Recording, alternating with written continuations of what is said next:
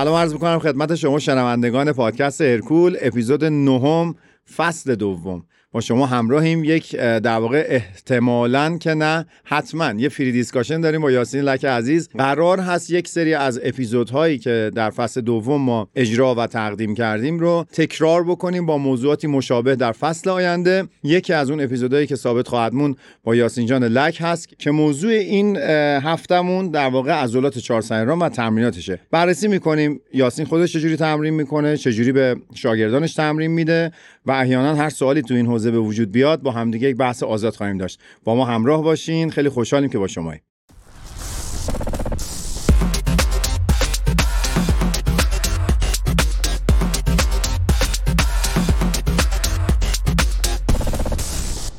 یاسین جان سلام. خیلی خوش اومدیم به پادکست ما و یه سلام شما داشته باشین که در خدمتتون باشیم سلام خدمت شما فرشید عزیزم و شنوندگان پادکست هرکول. خیلی خوشحالم که توی این قسمت مهمان شما هستم. همونطور که یاد هستش ما توی پادکست دنبل یه گپ خودمونی داشتیم و خیلی من واقعا استقبال دیدم. امیدوارم که این اپیزود هم مثل همون اپیزود کاربردی باشه برای بچه ها و خلاصه خیلی خوشحالم که اینجام بحث رو پیش ببریم. من یه سری اطلاعات از خود می‌خوام بگیرم از که تجربه خیلی زیادی توی شناخت قهرمان های گذشته داری. به نظر من خیلی دوستم راجع به اونا بدونم منم یاد بگیرم مثل کسی که دارن این اپیزود رو میشنون. خیلی لطف داری ممنونم. خوشحالیم که در کنارت هستیم. امیدوارم که این اپیزود هم مثل همون اپیزود پادکست دنبلی که خودت براش خیلی زحمت می‌کشی بگیره مورد توجه مخاطب قرار بگیره. همین داشتی خودت سلامت می‌کردی. من یه نکته بزنم رسید از قدیم. یادم نیست اگر کوین لورون بود یا از ناصر سنباتی بود یا کی بود واقعا الان حضور ذهن ندارم. یه نکته خیلی جالبی بود این تو ذهن من نشست که یاسین می‌گفت اگر که می‌خوای سرشونه های خوبی بسازی نرو ببین که کوین لورون چجوری ساخته. چون کوین لورون و امثال اونها به لحاظ ژنتیکی سرشونه های خوبی داشتن. باید بری ببینی کی یه نقطه ضعفی در گذشته داشته و با تلاش بسیار زیاد اومده و تونسته به نقطه قوت تبدیلش بکنه. مثال نقضش هم ما جانی جکسون رو داریم که یه توی مقاله اشاره کرده بود می‌گفت من مربوط از پاس. که می‌گفت آقا من هر سیستم تمرینی که شما فکرش رو می‌تونین بکنین امتحان کردم. drop set، tri-set، ترکیب اینها سیستم تکرارهای کمکی. بعد خودش هم powerlifter بود. اگه بخوایم بحث mechanical tension رو در نظر بگیریم آدمیه که load های سنگینی رو شما فیلماش هم موجود می‌تونین ببینید تو اسکوات جابجا می‌کرده رکوردهای powerlifting داره. یعنی اگه قرار بود به سیستم تمرینی فقط باشه الان جانی جکسون باید پاش خیلی عالی می بود و مشکل اینکه هیچ وقت نمیومد توی top مسابقات مهم قرار بگیره همین پاهاش بود. می‌خوام بگم این روی کرده خیلی مهمه. اگر یه نفر از بیرون داره نگاه می‌کنه الگو برداری کنه قهرمانه ببینه کی نقطه ضعف داشته و تونسته با چه روشی به نقطه قوت تبدیل کنه. نه کسی که ژنتیکی عضلات قوی داشته.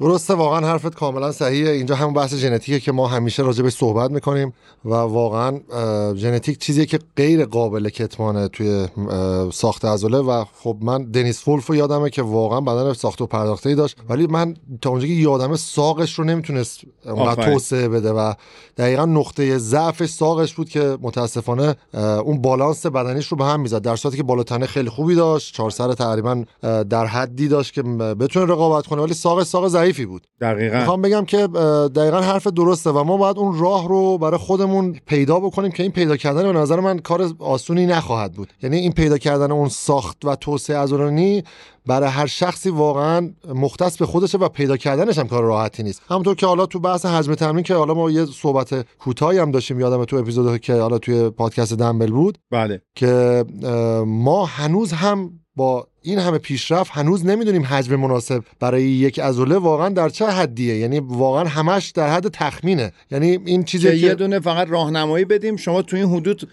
بری به عنوان ورزشکار آزمون خطا بکنی به یک عددی برای خودت برسی که اونو دیگه نمی‌تونی به همه هم تجویز کنی. دقیقا همین هستش و خب مثلا الان یک سوالی که همه بچه ها دارن می‌پرسن و وجود داره اینه که آقا من کدوم حرکت رو بزنم فرض مثال چهار سرم رشد بهتری داشته باشه. کدوم حرکت رو بزنم مثلا عضله مثلا سورینی بهترین رشد داشته باشه. همونطور که یاد باشه تو دوره دانش افزاری خودمون هستن. بله. این سوال خیلی مطرح می‌شد. ما اومدیم پاسخ دادیم که اصلا بهترینی وجود بهترینی وجود نداره. چه از نظر تغذیه‌ای چه از نظر تمرینی بهترین وجود نداره. و در واقع ما باید ببینیم کدوم شرایط ما می‌تونه پذیرای یک برنامه تغذیه‌ای باشه پذیرای یک تمرین مناسب باشه. یه مثال خیلی واضح هم که حالا یک متاانالیزی هست توی بحث رشد عضلات سورینی که من بارها مثال زدم 150 تا مطالعه رو میان بررسی می‌کنن. بله. می‌بینن که حرکت استپاپ بهترین حرکتی که تنش بیشتری روی عضله سورینی ایجاد کرده. ولی آیا واقعا کسی که زانو درد داره می‌تونه بیاد step up بزنه؟ یعنی باید بیایم ببینیم شرایط و اون کاربردش کجا؟ آره ملاحظات رو در نظر بگیریم واقعا. یعنی کسی که زانو درد داره می‌تونه بره step up بزنه؟ خب واقعا نمی‌تونه. پس باید بیام حرکاتی که در واقع زانو رو با درگیری کمتری میاد وارد می‌کنه بیایم شامل کنیم مثل که بیاد. thrust میشه آره مثلا. مثل hip thrust بیام مثلا واردش کنیم و اجرا بکنیم. پس واقعیتش اگرم من دارم راجع به بحث تجربیات از سوال می‌پرسم به خاطر اینکه جذابیت داره به نظر من. ببینید هر بله. چقدر نگاه می‌کنیم قهرمان ها کارهایی کردن که آدمای عادی نکرد. نکردن و انجام ندادن چون اولا به نظر من یک دل و جرأت زیاد می‌خواد وا- وارد شدن تو وادی قهرمانی بله. چون واقعا ساختن همچین بدنی کار هر کسی نیست. یعنی کسی جرئت نمی‌کنه بره وارد شه. و به خاطر همین جذابیتشه برای خود من که گفتم اولش مثلا ازت یه سری سوال بپرسم چون می‌دونم از نظر اطلاعاتی واقعا تو ایران شاید یونیک باشی تو این زمینه. و. خ- خیلی تو این زمینه من واقعا اون میگم تو اون پادکست قبلی خودمونم انقدر من کیف کردم. اصلا انگار داشتم توی تاریخ سفر می‌کردم و کیف می‌کردم. آه آفرین این چه مثال ها خبره؟ وقتی میاد درست میگی دقیقا با این روی کرد که ما در نظر بگیریم یک سری از قهرمان ها پا دارن یه جاهای ناشناخته ای می‌ذارن که حتی دانشمندا میان احترام می‌ذارن و اینترس میشن. چرا؟ چون به قول شما یه نفر اومده و از جونش گذشته و داره به یه مرزهایی پا می‌ذاره. من یادم به رونی کلمن گفته می‌شد می‌گفتن نمونه اینی که یک انسان تا کجا می‌تونه رشد عضلانی رو تجربه بکنه؟ و درسته که ما هم از این برای به خطراتش میپرداختیم بر اساس وظیفه‌ای که داشتیم و چیزی که احساس می‌کردیم. اما یه سری افراد هم می‌گفتن ما داریم اینا دارن از یک لیمیت ها و یک محدوده های خارج میشن که برای علم هم جذاب میشه. یعنی آدما جونشون رو به خطر میندازن بعضی از این قهرمان ها که وارد یه حوزه‌ای بشن که اونجا شناختی حاصل بشه.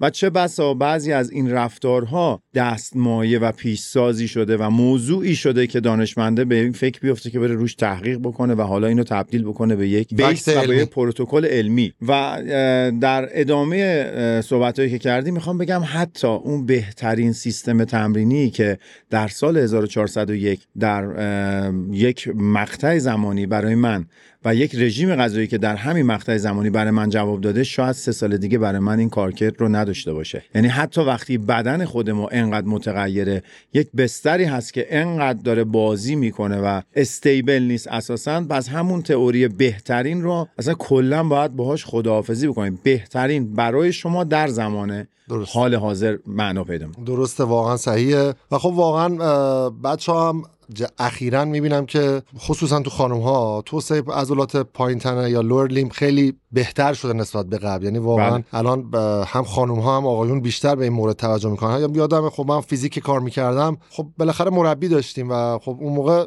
آنقدرها باب نبود که بیایم مثلا رو پا مثلا روش تمرکز بیشتری بکنیم. ولی واقعا خب الان اینجوری پیش نمی‌بریم تمرینات رو. بله. اگه بخوام تجربی بگم. آره. یعنی ما قطعا رو تمرینات پایین تمرکز زیادی می‌کنیم. حتی میایم split می‌کنیم جدا می‌کنیم جل...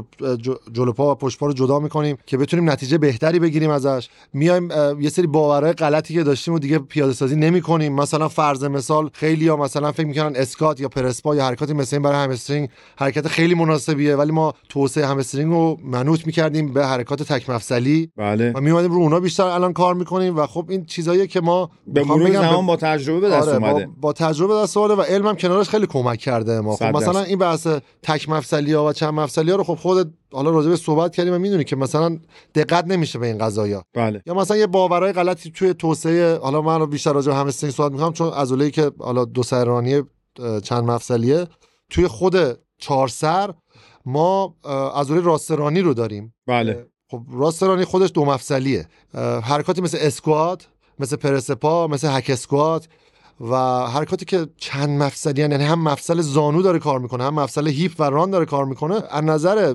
تنش آپتیمال نیستن براش مطلوب نیستن. بله. پس ما باید چیکار کنیم؟ بریم سراغ حرکات تک مفصلی. چون اه، همونطور که می‌دونید چهار سر خب خود اطلاع زیاد داری دیگه. چهار سر چهار تا عضله است سه تاش تک مفصلیه. یعنی یکیش دو مفصلی. آره یکیش دو مفصلیه که اون مف... عضله چهار... راسترانی روی مفصل ران هم میاد خم کار flexion رو انجام میده و خم می‌کنه مفصل ران رو. و خب ما می‌تونیم حرکاتی که زانو ثابته و مفصل ران داره خم میشه رو انجام بدیم و حرکاتی که مفصل ران ثابته مثل جلو پا و زانو داره extend میشه اصطلاحا و باز میشه رو بیایم دوباره انجام بدیم که حرکت بسیار مناسبی برای توسعه عضله راست رانی. و این نکته های ریزه که سبب میشه ما section ها و قسمت های مختلفی عضله رو بتونیم تحت تنش قرار بدیم.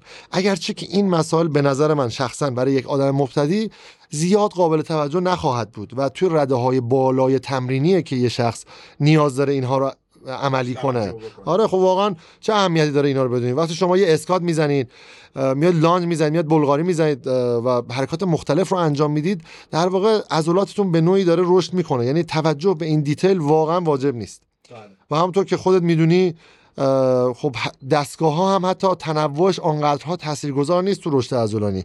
فقط منجر به تداوم ما میشه. یعنی یکی از راههایی که تداوم رو می‌تونیم بالا ببریم تغییر سیستم ها و حتی یاد هست توی دوره دانش افزایی. بله. ما یه چالشی که با بچه‌ای که دو دوره بودن این بودن که همشون فکر می‌کردن که مثلا الان چرا راجع به سیستم های تمرینی آنقدرها توس بس بسیط نشده این مسئله. چرا تفصیلی انقدر- صحبت نکردیم آره چرا اینقدر نمیاد مثلا توضیح زیاد بدید در صورتی که اصلا وجود نداره. حالا خود می‌تونی توضیح بدی راجع به این به نظر من می‌تونه یه ذره ذهن‌ها رو با- باز بکنه که آقا این سیستم های تمرینی که ما میایم دوره استفاده می‌کنیم مثلا برای عضلات چهار سر حالا صد تکراری می‌خواد باشه می‌خواد نمی‌دونم FSC7 باشه می‌خواد دراپ ست باشه. 21 واقعا آیا. واقعا مزیتی دارن برای رشد عضلات یا ندارن؟ حالا بله. نظر خودت هم دوست آره من فکر می‌کنم که یه مقدار جزء مواردیه که یا جزء مواردیه که خیلی بیشتر از اون چیزی که استحقاقش رو داره مورد تبلیغات توجه و پرداخت قرار گرفته.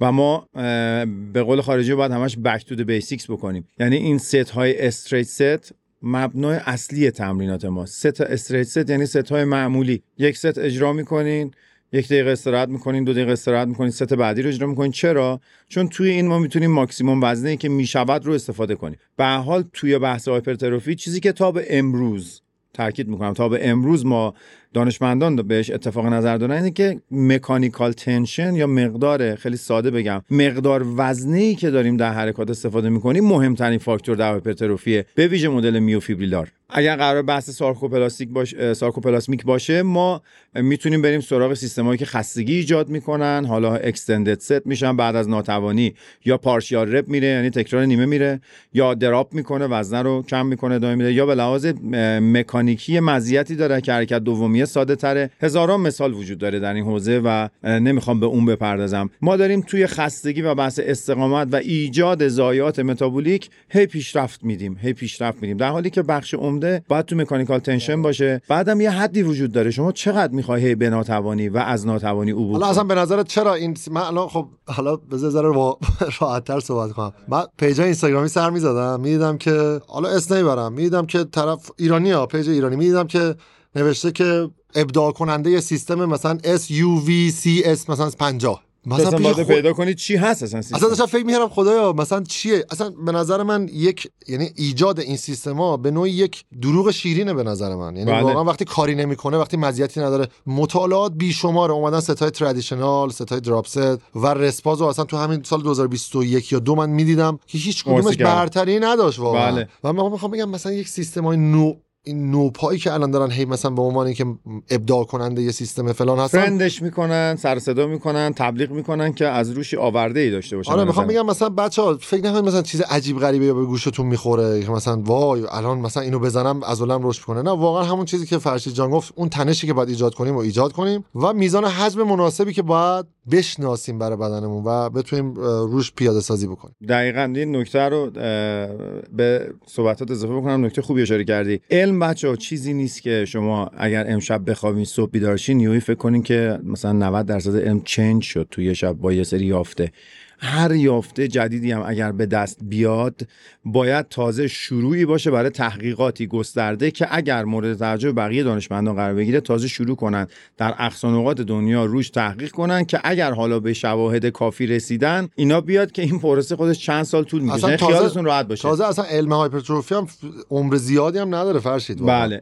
اول اینکه علم زیادی عمر زیادی نداره. دوم من در مورد کل مثلا علم ورزش دارم صحبت می‌کنم. اگه قرار باشه تغییری هم ایجاد بشه مطمئن باشین تو یه شب نیست. یعنی اگه یکی اومد گفت آقا یه سیستمی الان اومده به نام مثلا به قول یاسین FAH مثلا 3256 423 این فکر نکنین اخ اخ الان یه اتفاق خارق العاده افتاده یه معجزه ای شده این حتما یه کاری می‌کنه. نه نه اصلا همش مطمئن باشین که تبلیغاته. هر جا با قطعیت صحبت میشه اونجا از حقیقت یه مقدار ما دوریم. بله. مخصوصا در مباحث علمی که نگاه ما و ابزار انسانی انقدر ضعیفه و انقدر هنوز به اون حد نرسیده که بتونیم اشراف کامل داشته آره باشیم. واقعا خب روی سری مسائل شاید مثلا بچه ها مثلا چند روز پیش یه سری استوری گذاشتم در مورد دامنه حرکتی. بله. مثلا خب تو اسکات ما دامنه حرکتی که میشینیم طبیعتا هر چقدر بیشتر باشه درگیری بیشتر عضلات چهارسر رو انتظار داریم. داریم. آره داریم. ولی واقعیتش یه review بود از براد شونفلد که راجع به range range of motion های مختلف اومده بود بررسی کرده بود هم تو upper هم تو lower body. یعنی هم تو بالاتنه هم تو پایین تنه هم تو بالاتنه. و بچه‌هایی که با من اونجا می‌خواستن interact کنن و با من در ارتباط بودن دنبال این بودن که یه جواب قطعی بگیرن فرشید. آره. یعنی مثلا آقا من چقدر آره یا نه؟ آره دقیقا آره یا نه. یعنی اصلا فضای علم رو ما باید از آره یا نه دور کنیم. مثلا خاکستری آره کامل ببینیم.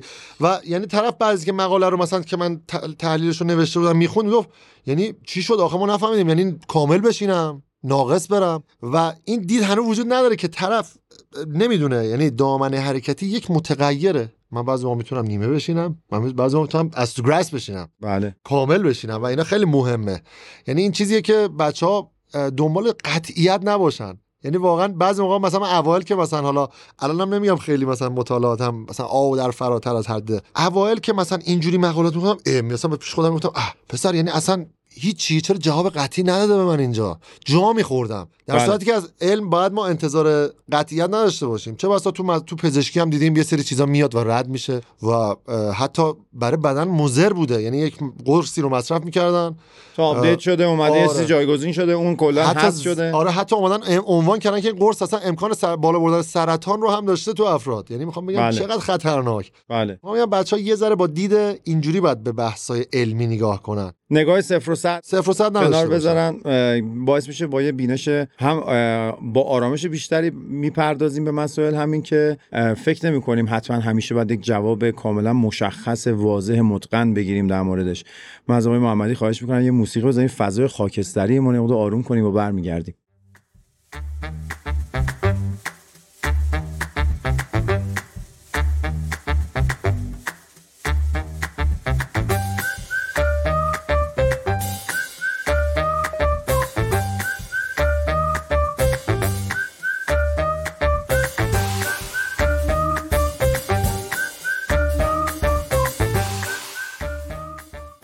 خب یاسین جان حالا برگردیم به تمرین عضلات چهارسران و اینکه تو به عنوان مثال اگه فردا فکر کنیم که می‌خوای چهارسران رو تمرین بدی یه تمرین خیلی معمولت به چه صورته؟ چه جوری انتخاب می‌کنی حرکت و چند مفصلیه؟ تک مفصلیه؟ چه الگویی تو ذهنته؟ واقعیتش من خب برای خودم میگم و اصلا نمی‌خوام تعمیمش بدیم به افراد مختلف. برای خودم اگه بخوام تمرین چهار سر رو داشته باشم چیزی هلوش 10 تا 20 ست براش در نظر می‌گیرم تو طول هفته. و حالا اگر میگم این بستگی به شرایط داره خب مثلا من الان اولویتام جوری نیست که بخوام هفته دو بار پا بزنم. نمی‌رسم واقعا. مشغلم زیاده. آقا شما کارمندی. نمی‌رسی نمی‌دونم خانهداری نمی‌رسی بچه داری اصلا کارت سخته. هفته یه بار می‌خوای عضلات رو تمرین بدی. یک چیز بازه ای اگر سابقه تمرینت هم تقریبا میانه است اینترمدییتی رو به ادوانس هستی رو به پیشرفته هستی. میام یه چیزی حول و حوش 10 تا 20 ست رو در نظر می‌گیرم. بله. و این رو حالا توی یک جلسه یا ممکنه بعضی موقع ها بیام تو دو جلسه انجام بدم. اما ترجیحاً اونایی که زیر 20 ست رو من میام توی یک جلسه انجام میدم برای خودم. انتخاب البته, حرکت چجوری میشه؟ البته این بیشتر برای خدمتتون عرض کنم بیشتر برای عضلات کلی پایین تنم هستا. یعنی این میزان تعداد ست رو یعنی 20 ست رو در واقع برای کل چهار سر پشت پا. آره باسن و سورینینا در نظر می‌گیرم. بله. این برای من ها بچه ها ببین کن مثلا یه خانومی شاید بیاد پیش من تمرین بگیره به خاطر که اهمیت بیشتری میده به عضلات پایین تنه. نه من این کار براش انجام. نمیدم. اه، چون ایشون می‌خواد هم جداگونه به صورت جداگونه عضلات همسترینگ توسعه یافته خوبی داشته باشه عضلات سورینی توسعه یافته خوبی داشته باشه چهار سرش هم بتونه رشد کنه ساق خوبی هم داشته باشه. بله. ولی من چون فرصت نمی‌کنم همین یک جلسه رو اختصاص میدم. چیز اولوش 20 ست و خب طبیعتا من علاقه دارم بیام از حرکات تک مفصلی مربوط به عضله چهار سر مثل جلو پا شروع کنم. بله. ولی این دلیل نمیشه همیشه این کار رو انجام بدم. و خب تنوع میدم. بعضی ما ممکنه برم مثلا از هک اسکوات شروع بکنم ممکنه از پرسپا شروع کنم ولی عموما به خاطر اینکه من یه مقدار آسیب کمرم دارم بر اساس توصیه پزشکی که باش کار می‌کنم بله. طبیعتا میام اول مفاصل. خب من یه گرم کردن عمومی قبلش دارم. بچه اینو حتما مد نظر داشته باشید نمیپرم تو باشه یه دفعه برم بشینم روی دستگاه leg extension و اونجا شروع کنم. آره اونو آره. نه ما داریم اصل بدنه تمرین میگیم. آره بدنه تمرین من خب میام چهار سر رو اول با حالا جلو پا شروع می‌کنم. من تو حرکات جلو پا که تک مفصلیه هدفم بیشتر در واقع افزایش جریان خون به سمت عضله چهار سره خصوصا راست رانی و خب طبیعتا با وزنهای سنگین قطعا سراغ تک مفصلی ها نمیرم. من کلا علاقه ای به زدن حرکات سنگین توی. توی تک مفصلی ها ندارم. بله. مثلا من ماهیتش هم همین رو طلب می‌کنه. دوست ندارم آسیب بزنم به مفصلم و میام با چهار سر شروع می‌کنم و بعدش میام بر اساس تنوعی که تو تمرین میدم میرم سراغ حرکت چند مفصلی. حالا می‌تونه پرس پا باشه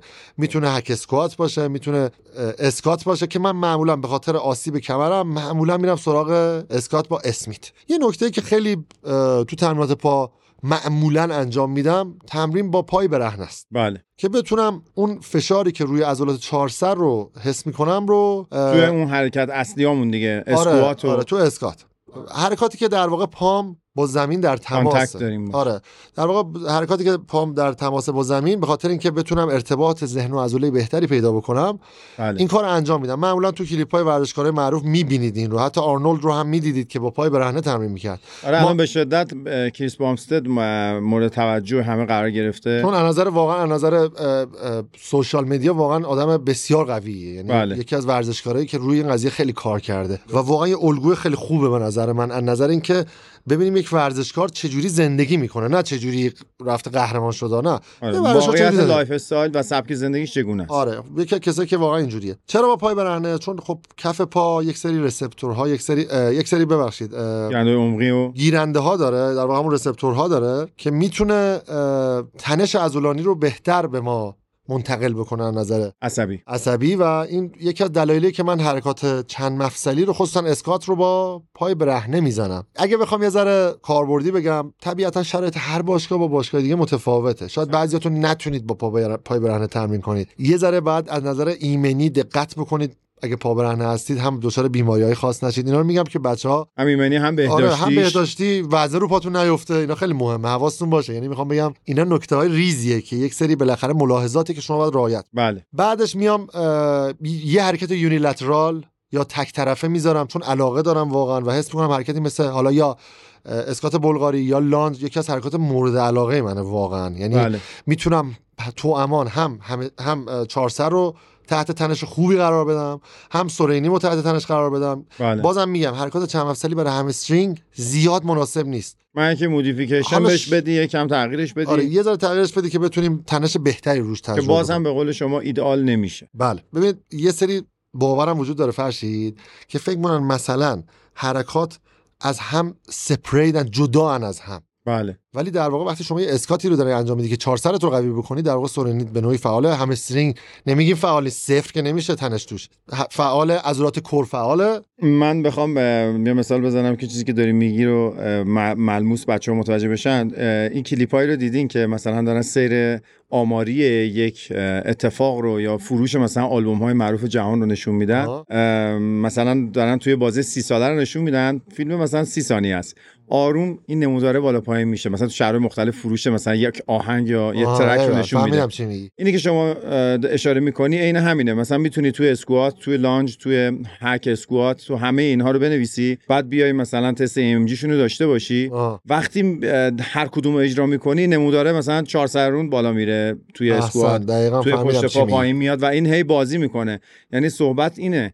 اگر داریم حرکات پا رو با الگوهای نسبتا مشابه اجرا می‌کنیم عضلاتی که وظیفه دارن کار کنن همه یکسانه.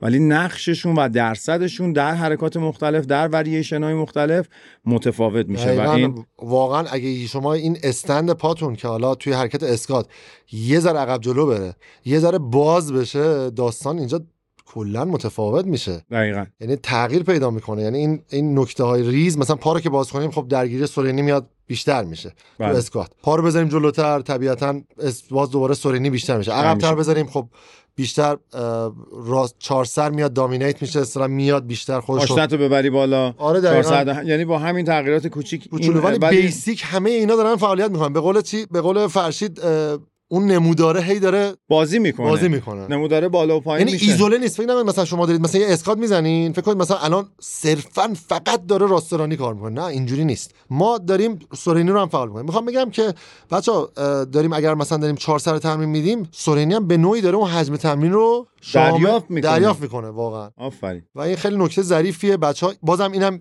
ایزوله نبینید. مگر اینکه راسترانی آره من بشم روی نیمکتی فقط چهار سرم کار کنه.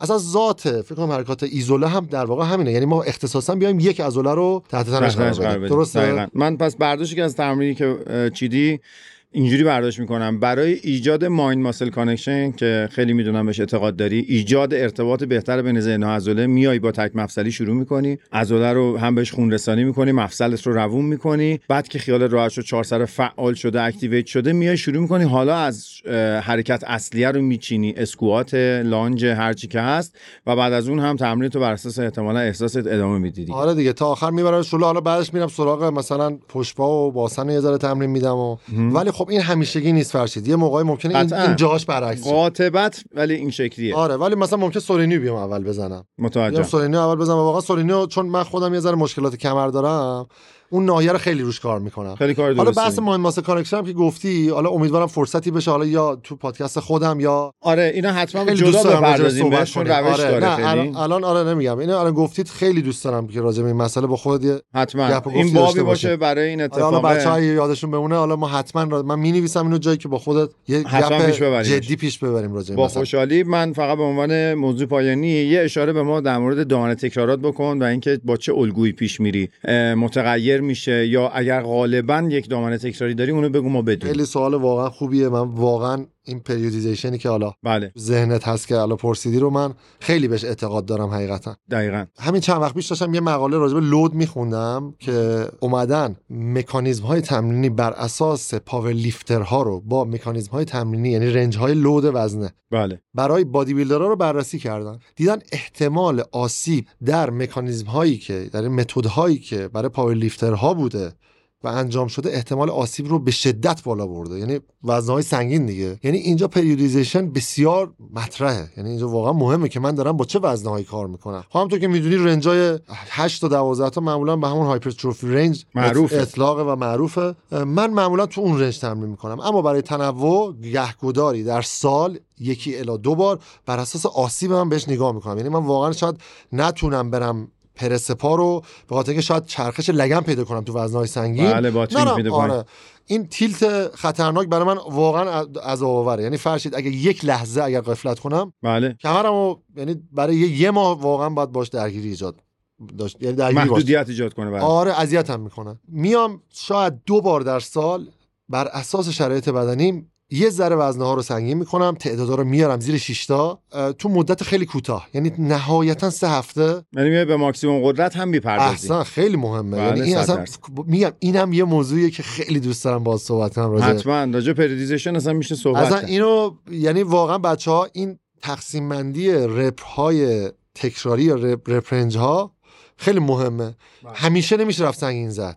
میگم این مطالعه داشت اینو می‌گفت که احتمال آسیب رو بالا می‌بره و 100 درصد حتی over training رو اصلا این لغتی که آورده بود over train میشی اگر زیاد بخوای سنگین بکنی بله. خاطر من بیشتر از سه هفته نهایت ماکسیموم سه هفته بیشتر قدرتی کار نمی‌کنم حتی بعد از این سه هفته حس می‌کنم مفاصلم حتی یه ذره احساس تحریک شده ناراحتی داره. نشون میده آره بله. تاندون ها اذیت اصلا میذارمش کنار لودو کم می‌کنم تکرارها رو می‌برم بالا که اون تنشه رو که به قول خودت که یکی از مهمترین عاملات حفظ کنم و یه مدت طولانی تر 6 هفته شاید در دو تا سه بار در سال هم بیام تو رپ های بالا تمرین کنم بله. اما یه نکته ظریف.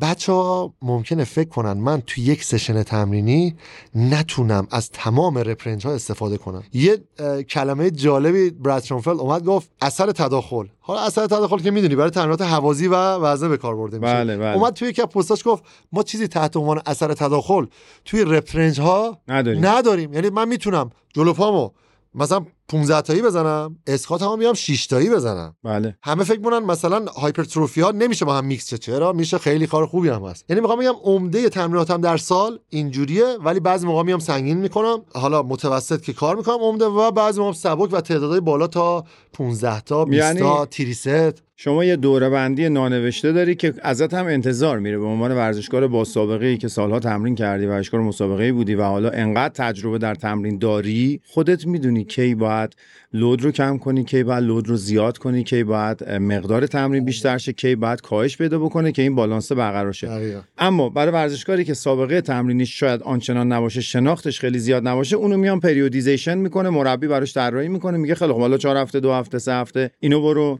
6 هفته اونو برو 4 هفته اینو برو این پازل رو میچینه تمرین 6 ماه تو میچینه احسن دقیقاً. و- و خب خب بحث غذاییش هم مهمه دیگه یعنی من. نمی‌تونم وقتی توی کالری deficit سنگینم بیام یه حجم تمرین سنگین داشته باشم. خب واقعا نمیشه. حجم نمیشه بالا باشه تو آره calories آره واقعا نمیشه. rep range ا نمی‌تونه خیلی بالا باشه. اینم ناتوانی رسیدنه. آره اینم فرشید اینم یه نگر داریم. حالا بعدا چه توی حالا هرکول چه تو دنبل؟ من خب مسابقه دارم خودت هم دادی. بله. بچه های دیگه هم حالا که باشون کار می‌کنیم مسابقه ای هن. من برام سواله. چرا تو دورانی که ما تو کات هستیم اکثر مربی میان تعداد رو می‌برن بالا؟ مگه ما نمیگیم تعداد بالا خستگی اعصاب مرکزی میاره؟ بله. مگه نمیگیم ریکاوری رو یه ذره مختل می‌کنه؟ بله. مگه ما تو کالری دفیسیت نیستیم؟ مگه تو کالری منفی نیستیم؟ فشار رو بدن زیاده. چرا داریم دوباره فشار مضاعف میاریم؟ این برای من سواله. من این دوست ما- دارم این باز بشه این مسئله باز بشه. من خیلی کوتاه بگم به خاطر اینکه ما به خودمون به برنامه ریزیمون و علممون اعتقاد و ایمان نداریم. و فکر می‌کنیم برای زمانت اینکه نکنه چربی مثلا یه تیکه زیر شکمم بره چون در چربی سوزیمون احتمالا عقب از مسابقه استرس خیلی زیادی داریم تحمل می‌کنیم دچار وسواس میشیم یا مربیه نمی‌دونه داره به کجا میره زمانبندی خرابه. میگه خیلی خوب. تمرین اضافه می‌کنم اتفاقی نمیفته که. حداقل اینه که بیشتر آماده بشم کمتر آماده نباشم. این اتفاق میفته مثال بارشش هم لیلابرادا حالا من خودم هم اسیر این داستانا بودم ها. یعنی ما تعداد بالا. توی دورانی که دو هفته مونده به مسابقه. بله. لیلا برادر چجوری بوده؟ لیلابرادا تو دوران یعنی من مقالش رو خوندم هم باور نمی‌کردم. مثلا موضوع مال 15 سال پیش احتمالا. که می‌گفت در دوره آماده سازی برای مس المپیا هفته چهار روز تمرین می‌کردم. وزنه. و باقیش. فقط باقیش فقط با رژیمم کنترل می‌کردم درصد چربی بدن و چهار. روز با تراوت سنگین تمیز و بقیه‌اش رو فقط با رژیم کنترل می‌کنم درصد چربی بدن بالا نره بعدن سر حال مفصل سر حال رو استیج سر حال و این تفاوت اینه که تو چند بار اینو امتحان کرده باشی و چقدر ایمان داشته باشی به مسیری که داری میری و خیلی مؤلفه ها هست که اینو می‌تونیم توی اپیزود دیگه جمعش. کنیم آره خوب شد. حالا یه دری بشه برای اپیزودهای بعدی. حالا چه اینجا چه حالا دنبل چه تو هرکول. یه صحبتی. راجع این بکنیم. من به نظرم این یه ذره نیاز به بازنگری بهتر داره. حتما. این موضوع موضوعات خیلی زیاده در این حوزه. امیدوارم شروعی باشه این اپیزود برای اینکه ما بیشتر بتونیم حرف بزنیم. خیلی ممنون. که وقت گذاشتی به ما. سر زدی به در واقع پادکست هرکول خیلی باعث خوشحالیه امیدوارم تداوم داشته باشه برای تو و پادکست دنبل که خیلی خوب داره پیش میره و شروع کردین و قبل قبل از ما شروع کرده بودین برم. آرزو. موفقیت روز افزون دارم اگه صحبتی هست گوش می‌کنیم و در خدمت هستیم. خواستم اولا تشکر کنم هم از شما هم از تیمتون. واقعا. کار سنگینیه. بچه ها که حالا دارن گوش میدن این اپیزودها رو حالا فرق نداره. همه بچههایی که دارن توی این حوزه کار می‌کنن ما زحمت می‌خواد. بچه ها تولید محتوا زحمت می‌خواد. الان مثلا من نشستم می‌بینم که چند نفر پشت این قضیه دارن کار می‌کنن و زحمت می‌کشن. از نظر بحث امکانات باید امکانات فراهم باشه. بله. و به همین سادگی ها نمیشه نشست و صحبت کرد. یعنی می‌خوام بگم زمان بعد بذاریم. و چیزی ارزشمندتر از این نیست که شما از این پادکست ها حمایت بکنید. این تنها خواسته. من به عنوان مهمان دارم میگم.